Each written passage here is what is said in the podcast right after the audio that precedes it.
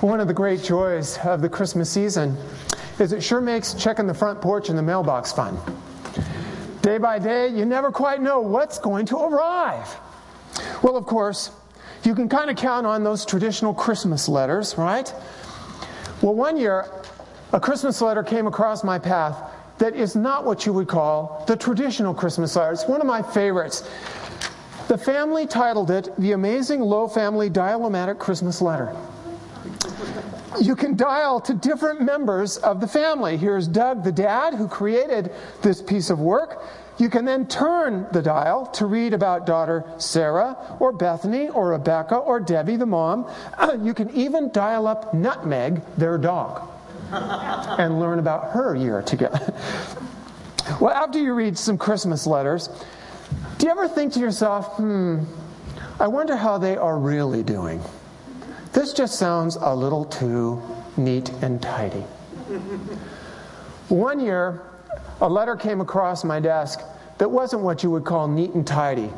It was somehow refreshing in its honesty and its wit and, and charm uh, about the reality and realities of life. It was written by Steph Meinart. She began, Dear friends, this year was pretty amazing for the Meinart family. No one flunked out of school, no one got thrown in jail, divorced, or held up at gunpoint. As if that was the usual. In addition, practically everyone in the family who isn't already married got engaged in the past year, which just goes to prove two things. We can be a charming bunch when we have to, and there's a sucker born every minute. no one went broke this year. Mom got a big dog. Todd and Dennis or Denise got a second cat. My fish died. I think Dad and Carol went to Australia because I got this cool Aboriginal art thingy for Christmas, and all the boys got boomerangs. I'll bet it was a swell trip. Stacy went to England for about the billionth time. My only trip was to Chicago, but I did see a couple cows along the way. Nobody was in any musicals or anything, but that's probably good because I'm the only one who can carry a tune, and that's only after years of practice. And she closed, Merry Christmas, Steph. Now that's a Christmas letter. well, tonight we get to celebrate the greatest Christmas letter ever sent. Tonight we get to celebrate the greatest Christmas gift of all. Christ is born. The love of God has arrived in flesh and blood. That first Christmas, Mary and Joseph probably thought they were going to get to welcome their firstborn child right, into this world, surrounded by extended family and friends in the warmth of their home. They, however, got a Christmas letter they didn't anticipate. It was this little decree from a guy named Caesar Augustus. It seemed he wasn't content with the level of taxes that were coming in. So he sent a little letter to every family in the Roman Empire and insisted that they travel to the hometown of their family lineage and sign up and pay up. Now, here's the thing about Caesar. When he writes and tells you you got to do something, you just got to do it, even if you're nine months pregnant. So, what happened? Joseph and Mary had no choice. They had to pack up their gear. Mary had to climb up on the donkey, and they had to travel over 80 miles from Nazareth up the mountains through Jerusalem and down the mountains a short distance away to the little town of Bethlehem. Instead of welcoming their firstborn into the world, surrounded by extended family and a warm fire, they were surrounded by sheep and a bunch of smelly shepherds in a dark, cold manger right? because there was no room for them in the inn.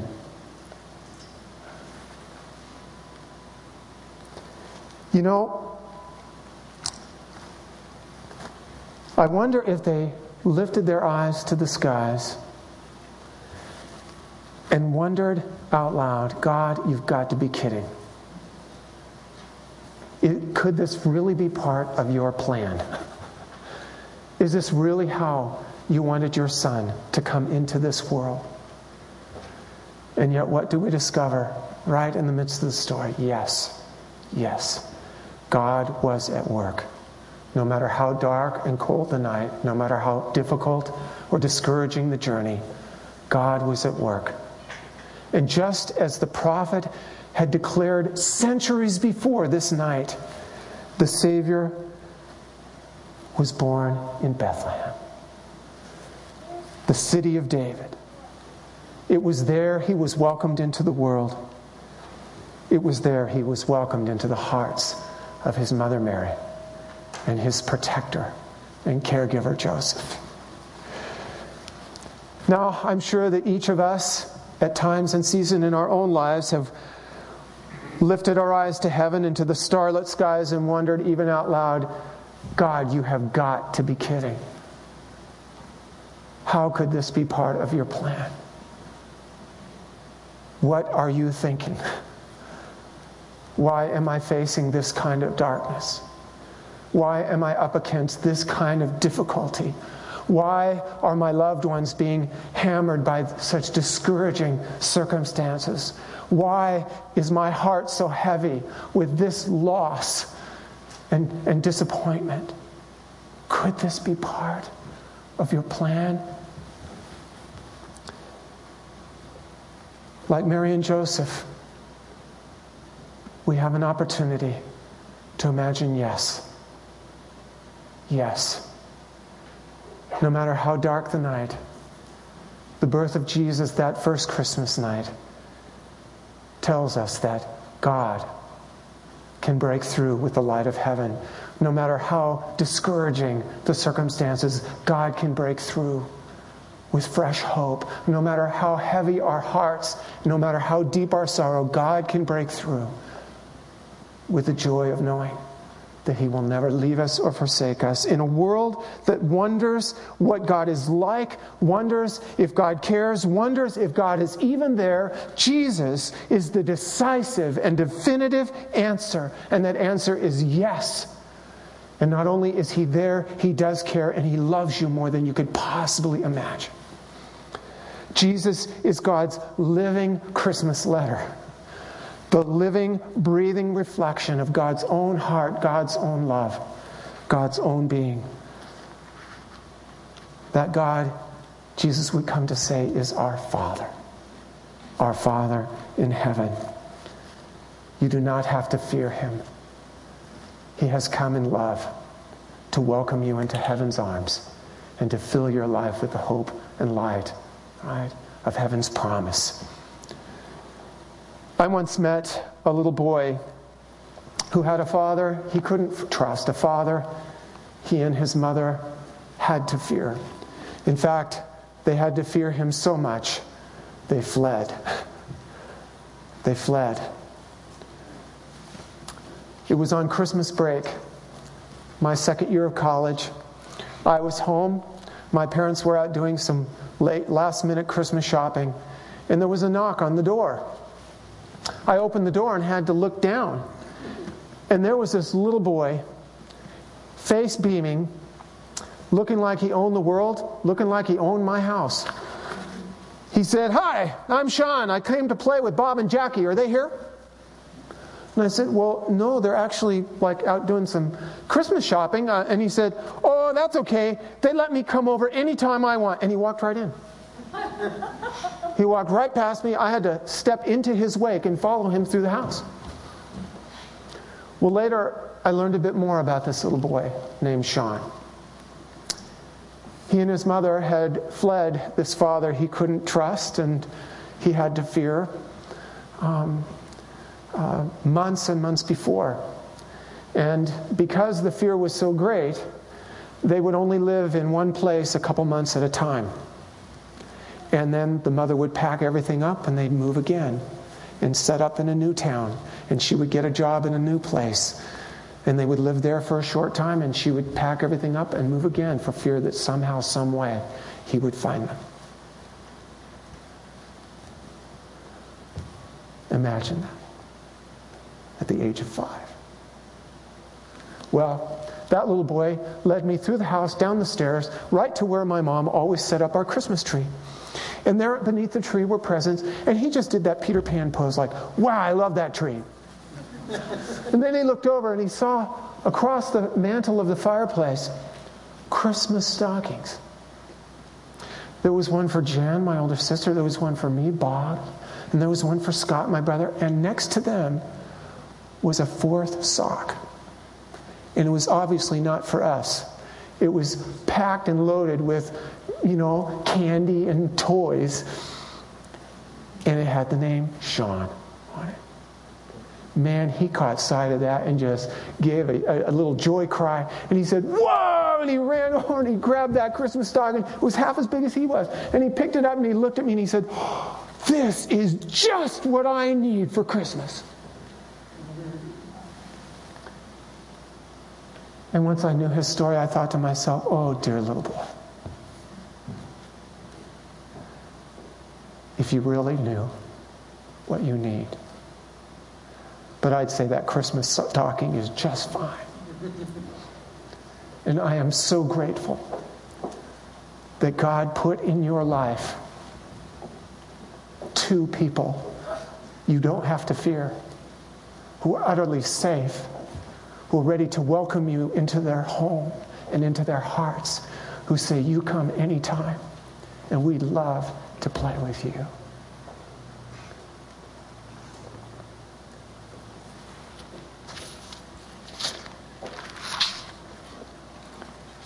In a sense, it's like Mary and Joseph on that first Christmas night.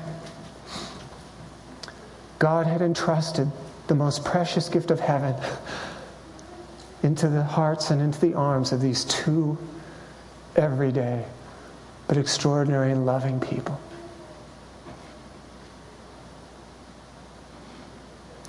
And that Savior, in their company, in the warmth of their home, would come to grow up with a measure of God's love the world had never seen. And he would invest his life to let everyone who would listen know that they have a Father in heaven that loves them, that is ready to welcome them, that is ready to forgive them, whatever their flaws or brokenness, that is ready to reach out to them with healing comfort and power and sustaining strength, that that loving God and Father is ready to embrace them and fill them with the hope and joy of heaven. I came across a, a sweet story about a nurse who exhibited the welcome of Christ in her work. She would travel from school to school doing well checks for the kids.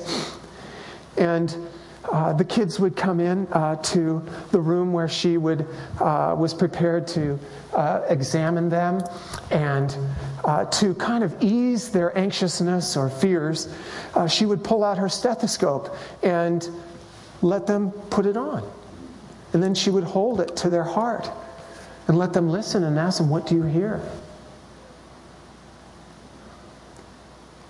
well one day a little boy gave an answer she didn't anticipate he came in, sat down. She said, How would you like to try on these?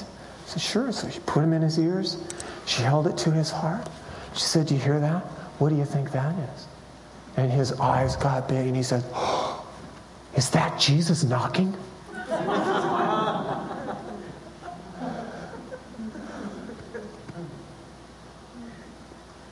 and what I want to say to you tonight is that you don't have to be afraid of your Father in heaven. Because of Jesus, we know He comes in love, not to condemn, but to fill us with hope, to transform us with His love and His joy, with the promise and purpose of new life in the footsteps of Jesus, His Son. You know, the Christmas season is known for writing letters to Santa. But this past uh, Advent and Christmas season, we have invited the people of our church to write little notes to God, little heart cries, little prayers, right? To express, you know, their faith, their hope, their needs to God. And we have taken those, those little heart prayers, those heart cries, and we have prayed for them and through them week by week. And it's been such a joy. I wanted to share those prayers, some of those prayers with you tonight, set to a beautiful song by Steven Curtis Chapman entitled literally Heart's Cry. And I pray these prayers stir your heart and touch your heart. Maybe you will see yourself in those prayers. You may have written one or two of these prayers. And imagine the Father in heaven who is listening with love.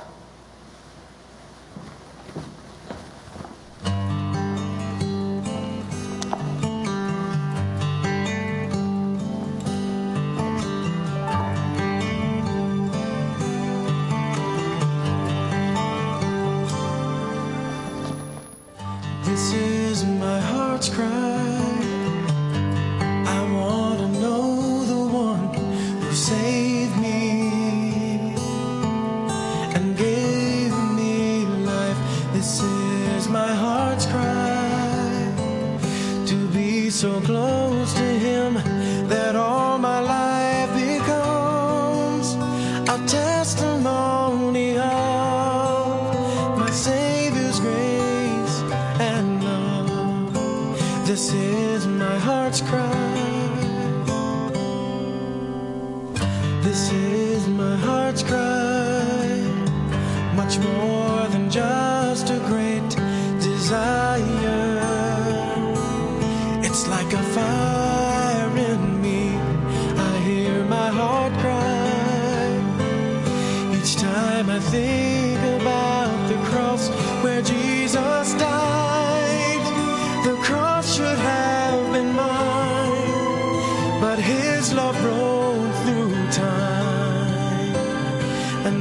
heard my heart's cry. He heard my heart's cry.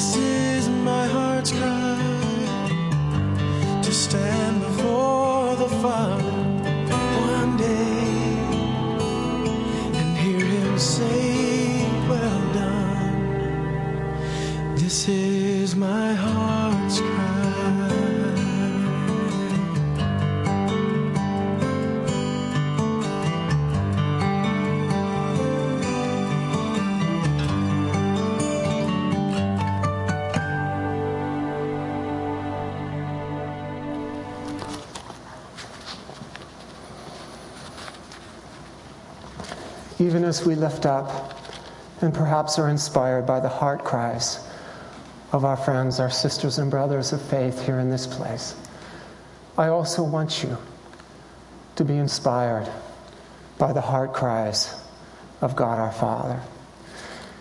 Each of you tonight is receiving a letter, a love letter from God, filled with God's heart cries for you that you find threaded through the pages of the scriptures.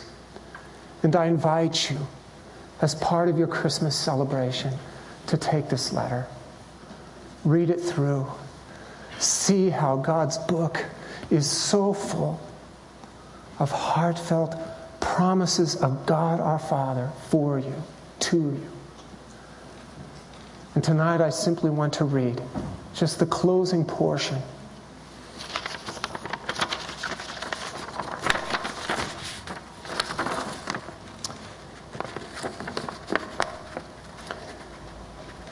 am your Father, and I love you even as I love my Son Jesus. For in Jesus my love for you is revealed. He came to demonstrate that I am for you, not against you, and to tell you that I am not counting your sins. Jesus died so that you and I could be reconciled. His death was the ultimate expression of my love for you. I gave up everything I loved that I might gain your love. If you receive the gift of my Son Jesus, you receive me. And nothing will separate you from my love again. Come home, and I'll throw the biggest party heaven has ever seen. I have always been your father and will always be your father. My question is will you be my child? I am waiting for you. Let's pray. Loving God, you filled the pages of Scripture with your heart cries of love and grace, of invitation and welcome to us. And the greatest heart cry of all was the gift of your Son, Jesus. He revealed to us just how deeply you love us and how great is the opportunity we have to receive your love, to experience your power and grace, to be transformed by your hope and joy. Help us this night to receive it. In Jesus' name, amen.